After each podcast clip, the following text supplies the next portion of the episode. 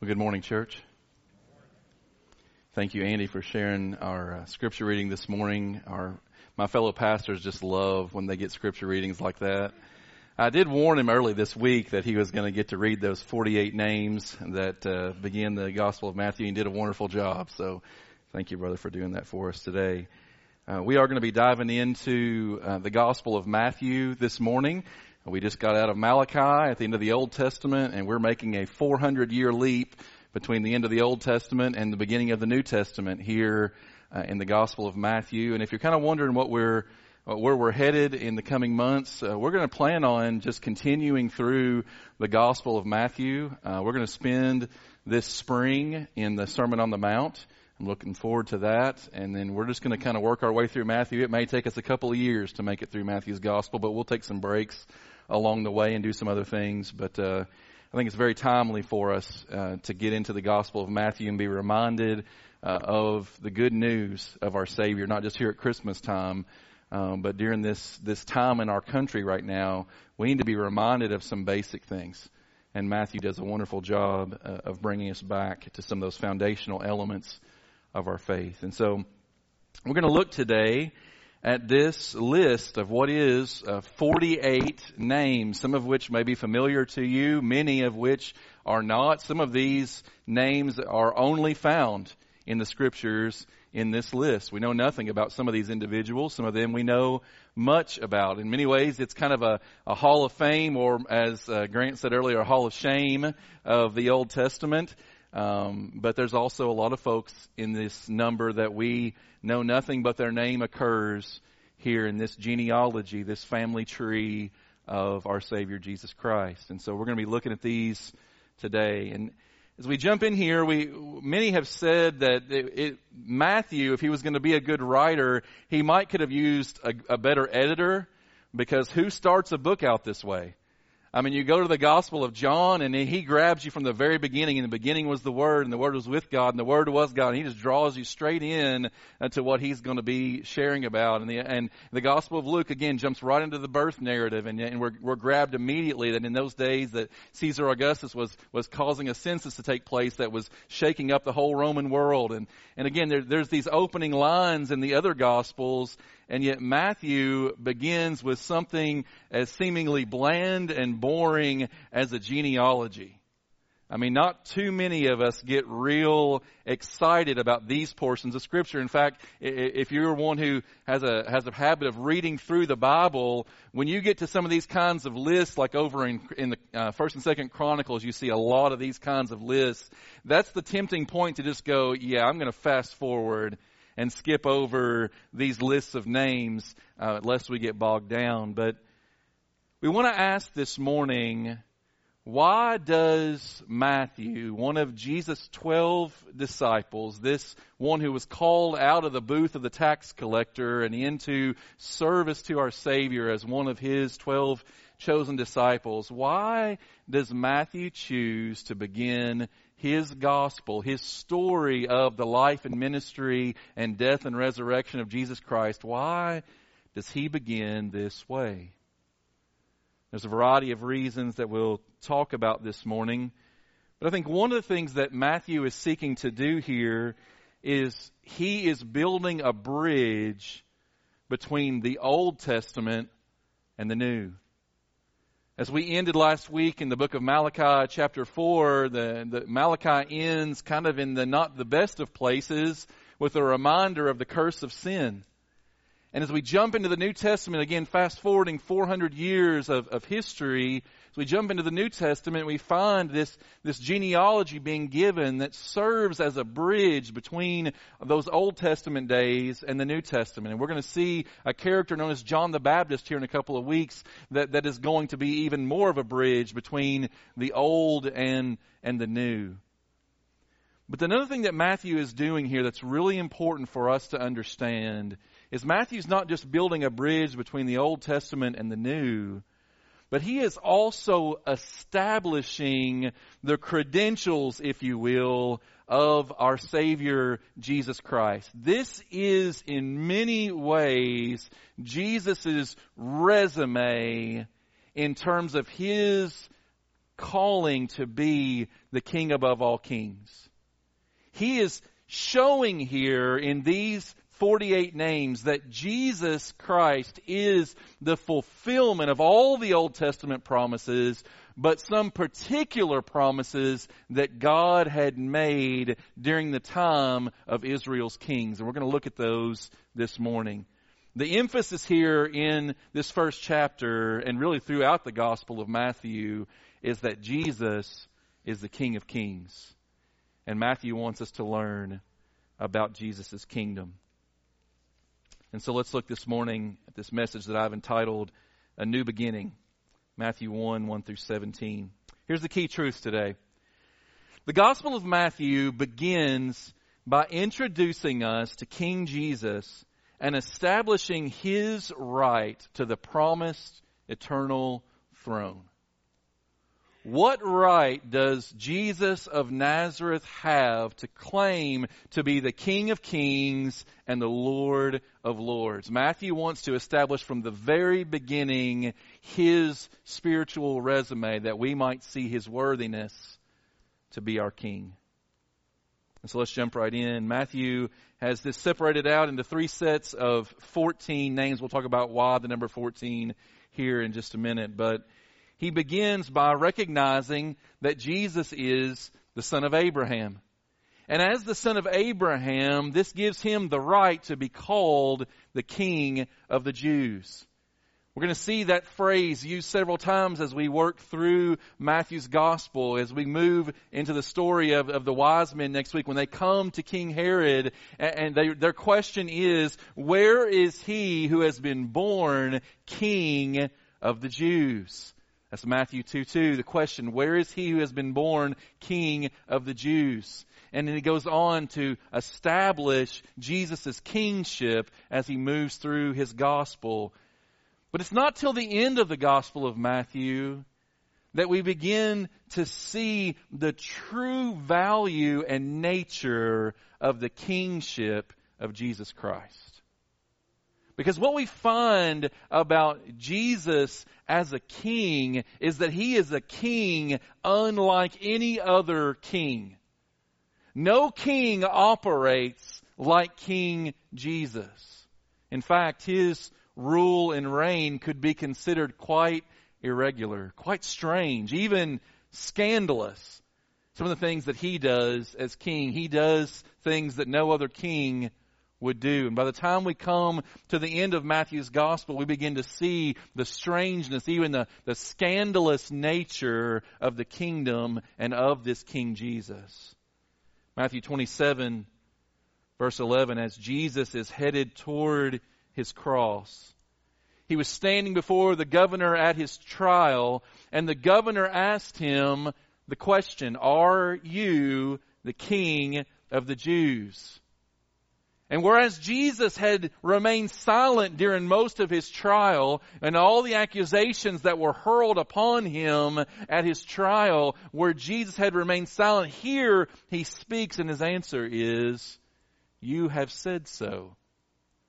Which is almost kind of an odd answer, isn't it? And yet he was affirming that he was the King of the Jews. Then in verse 29, as they were beating him and mocking him, kneeling before him, the soldiers mocked him, and they said, Hail, King of the Jews. They were saying it in mockery, and yet it was the greatest truth they could have proclaimed. And then in verse 37, as he was hanging there on the cross, what was the sign that listed his charges above his head? They put this charge against him. This is Jesus, the King of the Jews. But what they used as a charge for his condemnation was actually the very reason for his exaltation as he was lifted up upon the cross, giving his life for the sins of the world, standing in our place as our substitute, he did what no other king would or even could do. He took all of our sin upon himself rather than, as most kings would seek to do, exalting themselves. Jesus instead, as we sang a moment ago, he condescended. He stooped low. He made himself nothing. As our king taking the form of a servant being found in the likeness of men, he humbled himself, even becoming obedient to the point of death on the cross. And therefore, God has exalted him and given him the name that is above every name. You see, King Jesus shows us the reality that in God's kingdom, the cross always comes before the crown. We're going to see that again and again in this gospel. There's a reminder that the, the pathway to Jesus assuming the crown of that eternal throne had to go through the cross. There's always suffering before glory in the kingdom of God. That's good for us to be reminded of, by the way in a day when suffering abounds in all kinds of forms. And even as I look around this morning, I'm reminded of, of those in our own congregation who are enduring difficult things right now. Some of you may be, may be wondering uh, where the Merediths are. Tim and Rhonda Meredith uh, found out this week that uh, Tim's situation with his back had, had gotten worse and worse. And finally, on Friday, they decided they needed to head to the hospital. And I talked with them last night, and both of them are in hospital beds right next to each other. You know, Rhonda's not been well for quite some time. I'm sharing this with you to encourage you to pray for them, but also I want you to hear from them. Their their greatest concern last night was not so much what was happening with them physically. Their greatest concern was we really wanted to be at church tomorrow.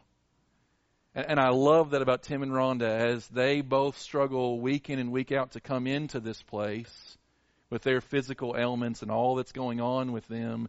Their desire is to worship this King who suffered in their place. And I want to commend us to pray for them. We'll keep you updated as to it looks like Tim's going to be facing some pretty significant back surgery in the, in the coming days. He's been looking toward that for a while now.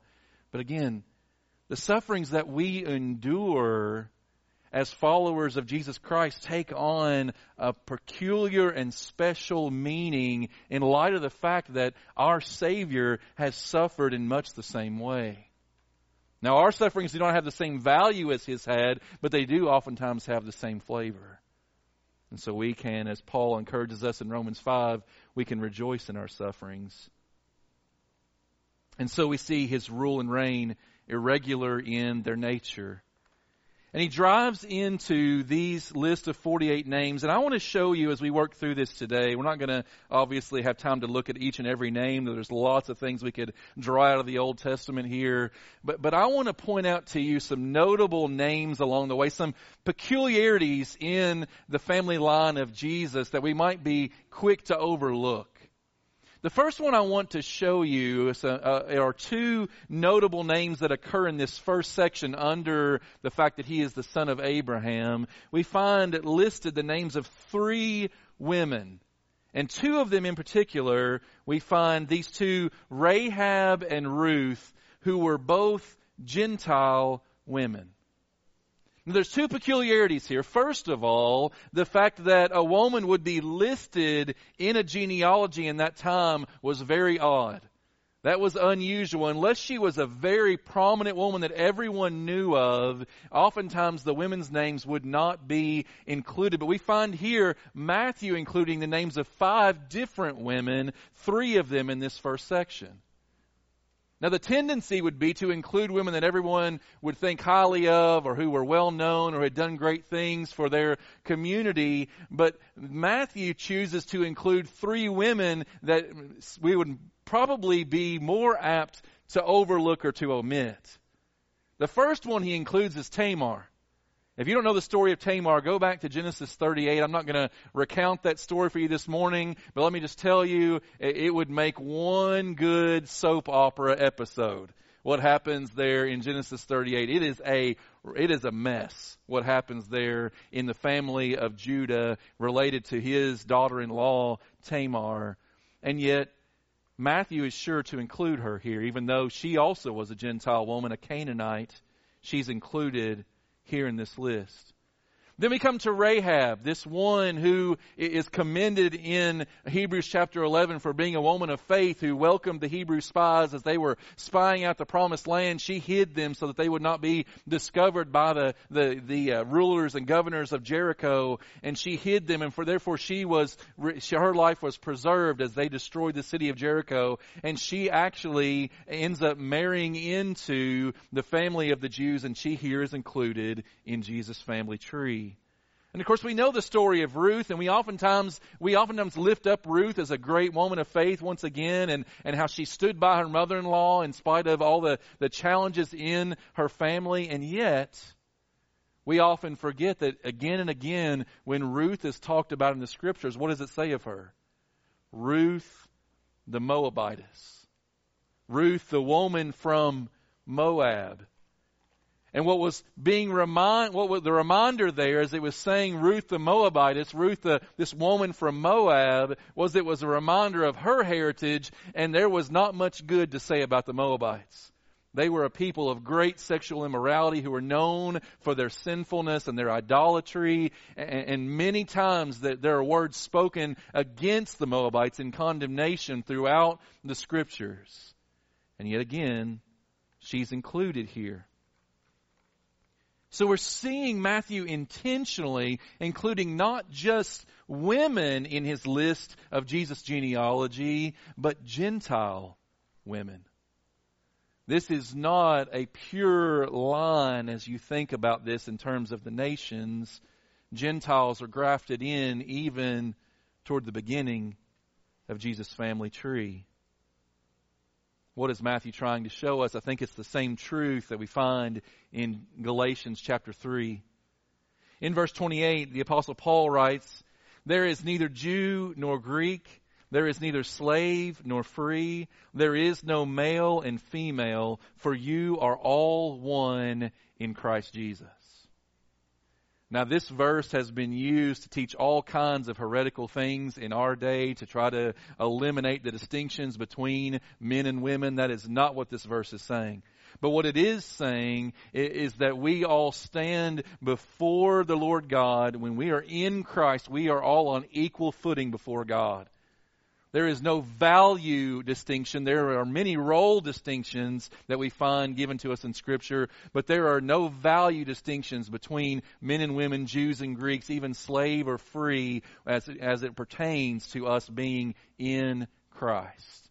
And this is good news.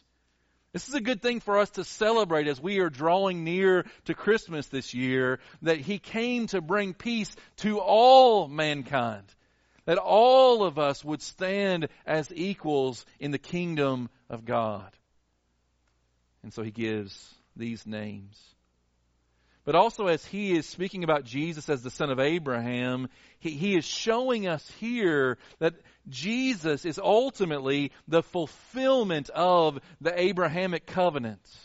Now, the word fulfilled is going to be used a, a, dozen or more times in this book. It's one of the main ideas in Matthew that Jesus is the fulfillment of all the Old Testament promises. But, but as he's linking Jesus to Abraham here, he's wanting us to think back to Genesis chapter 12 where God called this pagan named Abraham out of his paganism and said, I want to bring you into a land. I want to take you out of your nomadic lifestyle and give you a land. And not only do I want to give you a land, a place to call your own, but I want to give you a people. Your descendants are going to be more numerous than the stars in the sky and then stand upon the seashore. And at this point, when he's receiving the promises, Abraham is already in his 70s and has no kids and it would be a couple more decades before those promises would be fulfilled. But the Bible says that Abraham believed God and it was credited to him as righteousness. So God promised to Abraham, I want to give you a place, this promised land. I want to give you a people, descendants so numerous, the, the people called Israel or, or the Jewish people, the Hebrews. And I want to give you a purpose. I want to give a purpose to your life that's going to be particularly for you, but through you to all the nations. In Genesis 12:3, God said, "I will bless those who bless you, Abraham, and him who dishonors you, I will curse. And in you, notice this, in you all the families of the earth shall be blessed. All the nations, I'm choosing you and, and your descendants, the people of Israel, as my special possession. We saw that even as we worked through Malachi in the last several weeks. But here he's saying, in you, through you, all the families of the earth will receive my blessing. And ultimately, that was fulfilled in Jesus Christ, who was the Savior first for the Jews, but then also for the Gentiles. We sit here today as recipients of these promises if we are in Christ. And so we see Jesus, son of Abraham, king of the Jews. But then he goes on in verse 6, he wants to connect Jesus not just to Abraham, but to one of Abraham's descendants, this one known as King David.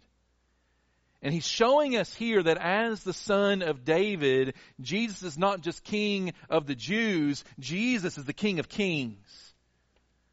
Because David's rule and reign was the beginning of this monarchy that lasted for over 400 years. And we see the list of kings that come after him beginning there in verse 6.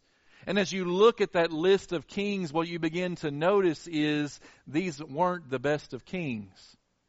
In fact, they're about 50-50. If you go back and, and look at each of those guys, you know, the refrain as you work through 1st and 2nd Kings, as it's talking about the reign of a king, it would say either one of two things. Either A, he did what was good in the sight of the Lord, or B, he did what was evil in the sight of the Lord and they would be given kind of a grade based upon it was either a pass fail kind of situation. They either did what was good in the sight of the Lord, or they did what was evil in the sight of the Lord. And as you look at these that Matthew has selected, you might think he would have been tempted to choose all the guys who did good in the sight of the Lord.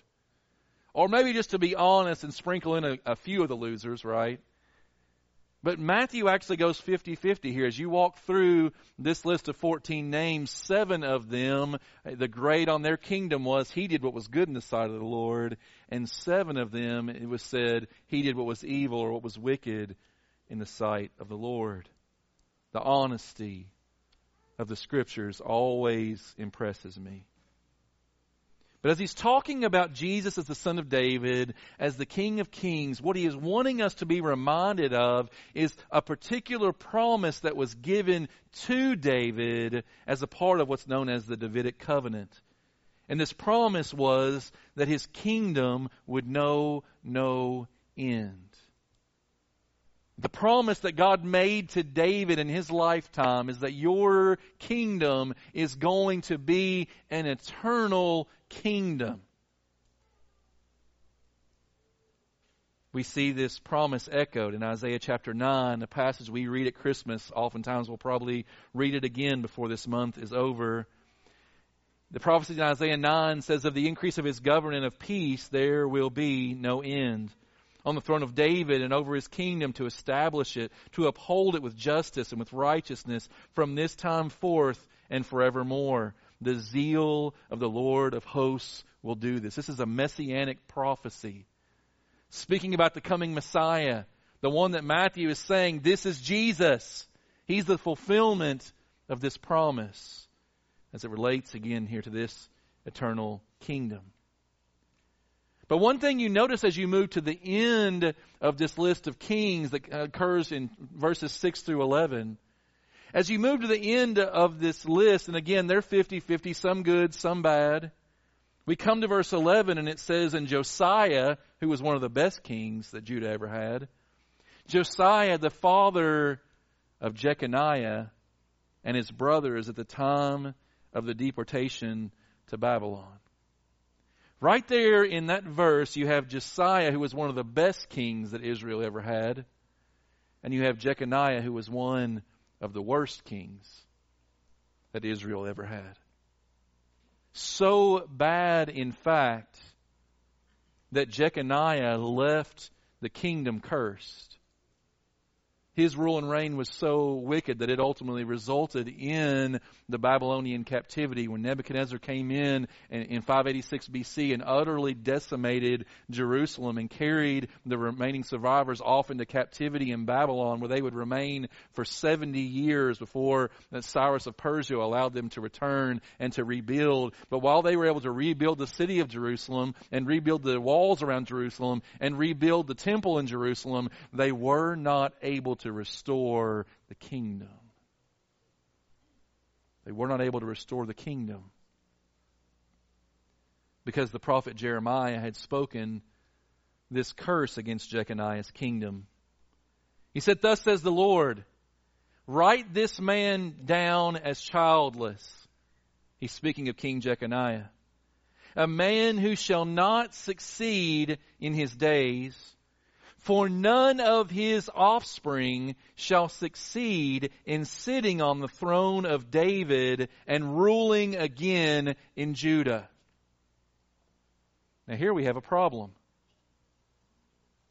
The problem is that God has guaranteed an eternal kingdom to David and his descendants but as the descendancy gets down to King Jeconiah, God says, I'm cutting it off. Now, is God going against his own word? Is God here breaking his own promise? I hope you know your pastor well enough to know the answer to that question is no. God is not breaking his word here but he did stay true to the word given to Jeconiah. Again, when they returned to rebuild Jerusalem, they had many of the things that they had had previously, but one thing was missing. The kingdom was not restored. And yet, Matthew is taking great pains here to show us that this Jesus, known as the Christ, is the fulfillment of the Davidic covenant.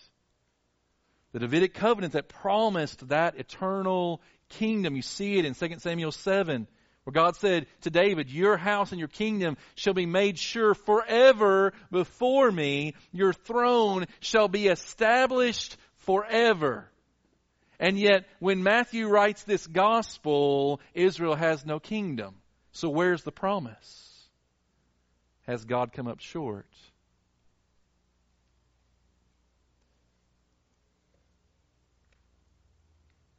I would love to leave you just kind of thinking on that today, but I'm going to give you the answer to the question.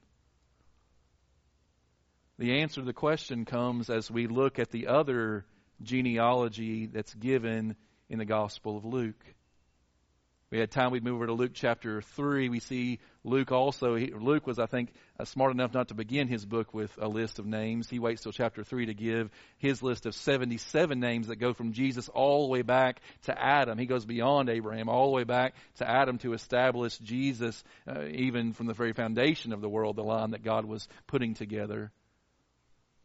But the interesting thing happens when you get in Luke's list, when you get up to King David. And at King David, rather than Luke following the line that came from David's son Solomon, Luke inst- instead follows the line that comes from David's son Nathan. And from that point forward, the genealogy goes a little different direction. And some people have looked at that and said, well, that seems contradictory. How can Jesus have two family lines? I think it's a pretty easy answer. All of us have two family lines. I have one from my mother and one from my father. I think that's the solution to the genealog- what's called the genealogical problem in the Gospels. I think that Matthew here is showing us Jesus' line through what's really his stepfather, Joseph. They were not really blood relations, as we'll see clearly next week as we move into the story of Jesus' birth. But we're seeing in the Gospel of Luke, I believe, is Jesus' line through his mother, Mary. You're saying, Pastor, why are you spending so much time telling us all this? Because I want you to see how carefully purposeful God is in keeping his word. I want you to see how carefully purposeful God is in maintaining His promises to the nth degree. He is utterly faithful. So when God said to David in 2 Samuel 7, yours will be an eternal kingdom, that is a promise that could not be revoked. And when God said to Jeconiah in Jeremiah 22, your kingdom is going to be the end of the line, that was a promise that could not be revoked. And so then how can Jesus be the fulfillment of the Davidic covenant and the promise of the eternal kingdom? Because that kingdom, that kingdom promise, was maintained not through the line that came through Jeconiah, but through the line that came through David's son Nathan. A different line of kingship that was maintained in order that the messianic promise might remain. I know that's a lot of history, but what that history ought to say to us is this our God is faithful to His Word. He is trustworthy. You can put your confidence in what He has spoken. He will do everything He has promised to do. This ought to strengthen our faith. I hope it does.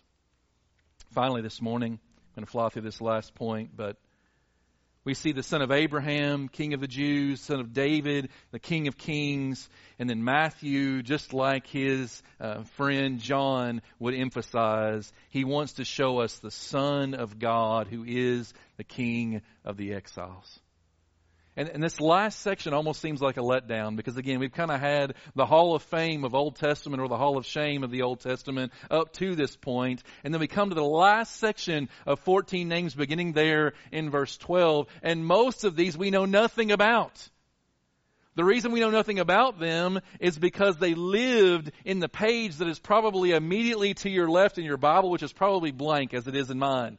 There's a blank page between the Old Testament and the New Testament that represents 400 years of history that is not recorded in our scriptures. And most of these folks that we're looking at in this last section lived during that time. And we know very little about them. But we do know they lived in that time either of the exile in Babylon or the time subsequent to it, which was not the best time for the people of God. It was a difficult season, God remained silent. They went from one oppressor to the next. First it was Babylon, then it was Persia, then later on it became Rome. It was dark days for the people of God, and yet God was still doing something for and through his people. He wants us to see here what the subjects of the kingdom look like. And you're going to see this again and again in Matthew's gospel as we work through it together.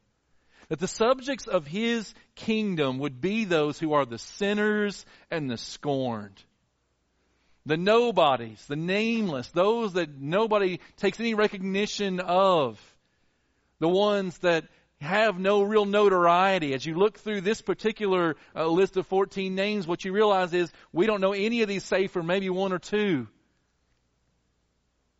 And yet I believe that many of them could be what we see in Hebrews chapter 11, verse 13, where it says, In that hall of faith, these all died in faith, not having received the things promised, but having seen them and acknowledged them from afar, having acknowledged that they were strangers and exiles on the earth. In that season of God's silence, those 400 years between the Old and New Testament, God's faithful people continued to listen and to wait and to trust in the promises that He had made. And the same thing is what we must do during the dark times of our lives when God seems to be silent. We continue to wait and to trust and to know that God is faithful to His Word. There is one notable name I want you to see in this list. His name is Zerubbabel. He was the man that God raised up to lead those first returnees uh, to Judah. They had been in exile in Babylon 70 years, and God raised up Zerubbabel to lead that first band who would return and begin to rebuild. And, and Zerubbabel com- becomes this, this Christ like figure much like Moses had been in leading the people out of Egypt and into the promised land, now Zerubbabel comes along and he leads the people out of exile and back to the promised land. And Zerubbabel becomes this, this Christ-like figure that's the one who will lead God's people out of their depravity, out of their sin, out of their exile. And by the way, we deserve to be in spiritual exile as it relates to God. All have sinned and come short of the glory of God. We deserve to be separated from God in a place of exile from Him, and yet the perfect Son of God came to rescue us from that place and to bring us into His kingdom. And so Zerubbabel becomes a sign of what was yet to come. And finally, this morning we see here just a little reminder that Christ is also the fulfillment of the new covenant was something new happening. In fact, in this first chapter of Matthew, twice he uses a, a Greek word that's related uh, to the English word where we, we, use the word Genesis. It's also the first book of the Bible, which means a beginning. A Genesis is a beginning, a, a start. And twice in this chapter, we, we see Matthew using that word Genesis to remind us that there's something new happening here. It's not the same old, same old. Something new is happening as Christ was coming in to the world. What God's people had been waiting for in expectancy for thousands of years, all the way back to Genesis 3.15, that first promise of the coming Messiah who would crush the head of the serpent and, who, who would establish God's kingdom on earth. That all the way back to that promise that God's people had been waiting and had been watching and hoping and trusting. And ultimately, that resulted in this new covenant where no longer would the law be written on tablets of stone, but upon the hearts of God's people. And the Holy Spirit would indwell God's people. And we would have this new thing called the church, not like Old Testament Israel where you became uh, God's people through your lineage, but now we become God's people through faith in Jesus Christ. He's the fulfillment of the new covenant. We'll see that more as we move through this gospel together. Here's the bottom line today. In His Word, God has made many, many promises. But the one thing that we can stake our lives upon is this He will fulfill every single one. Just like those people in the intertestamental period, that time when God was silent, were waiting for the coming Messiah. Now we are waiting for his return. And it is easy to grow weary in the waiting as we look at the sin broken world around us, as we watch things seemingly go from bad to worse, as we watch a disease that's ravaged our planet mutating from one form to the next, and we wonder, will it ever end? As we look at the fact that even our churches are not nearly as full as they were two years ago,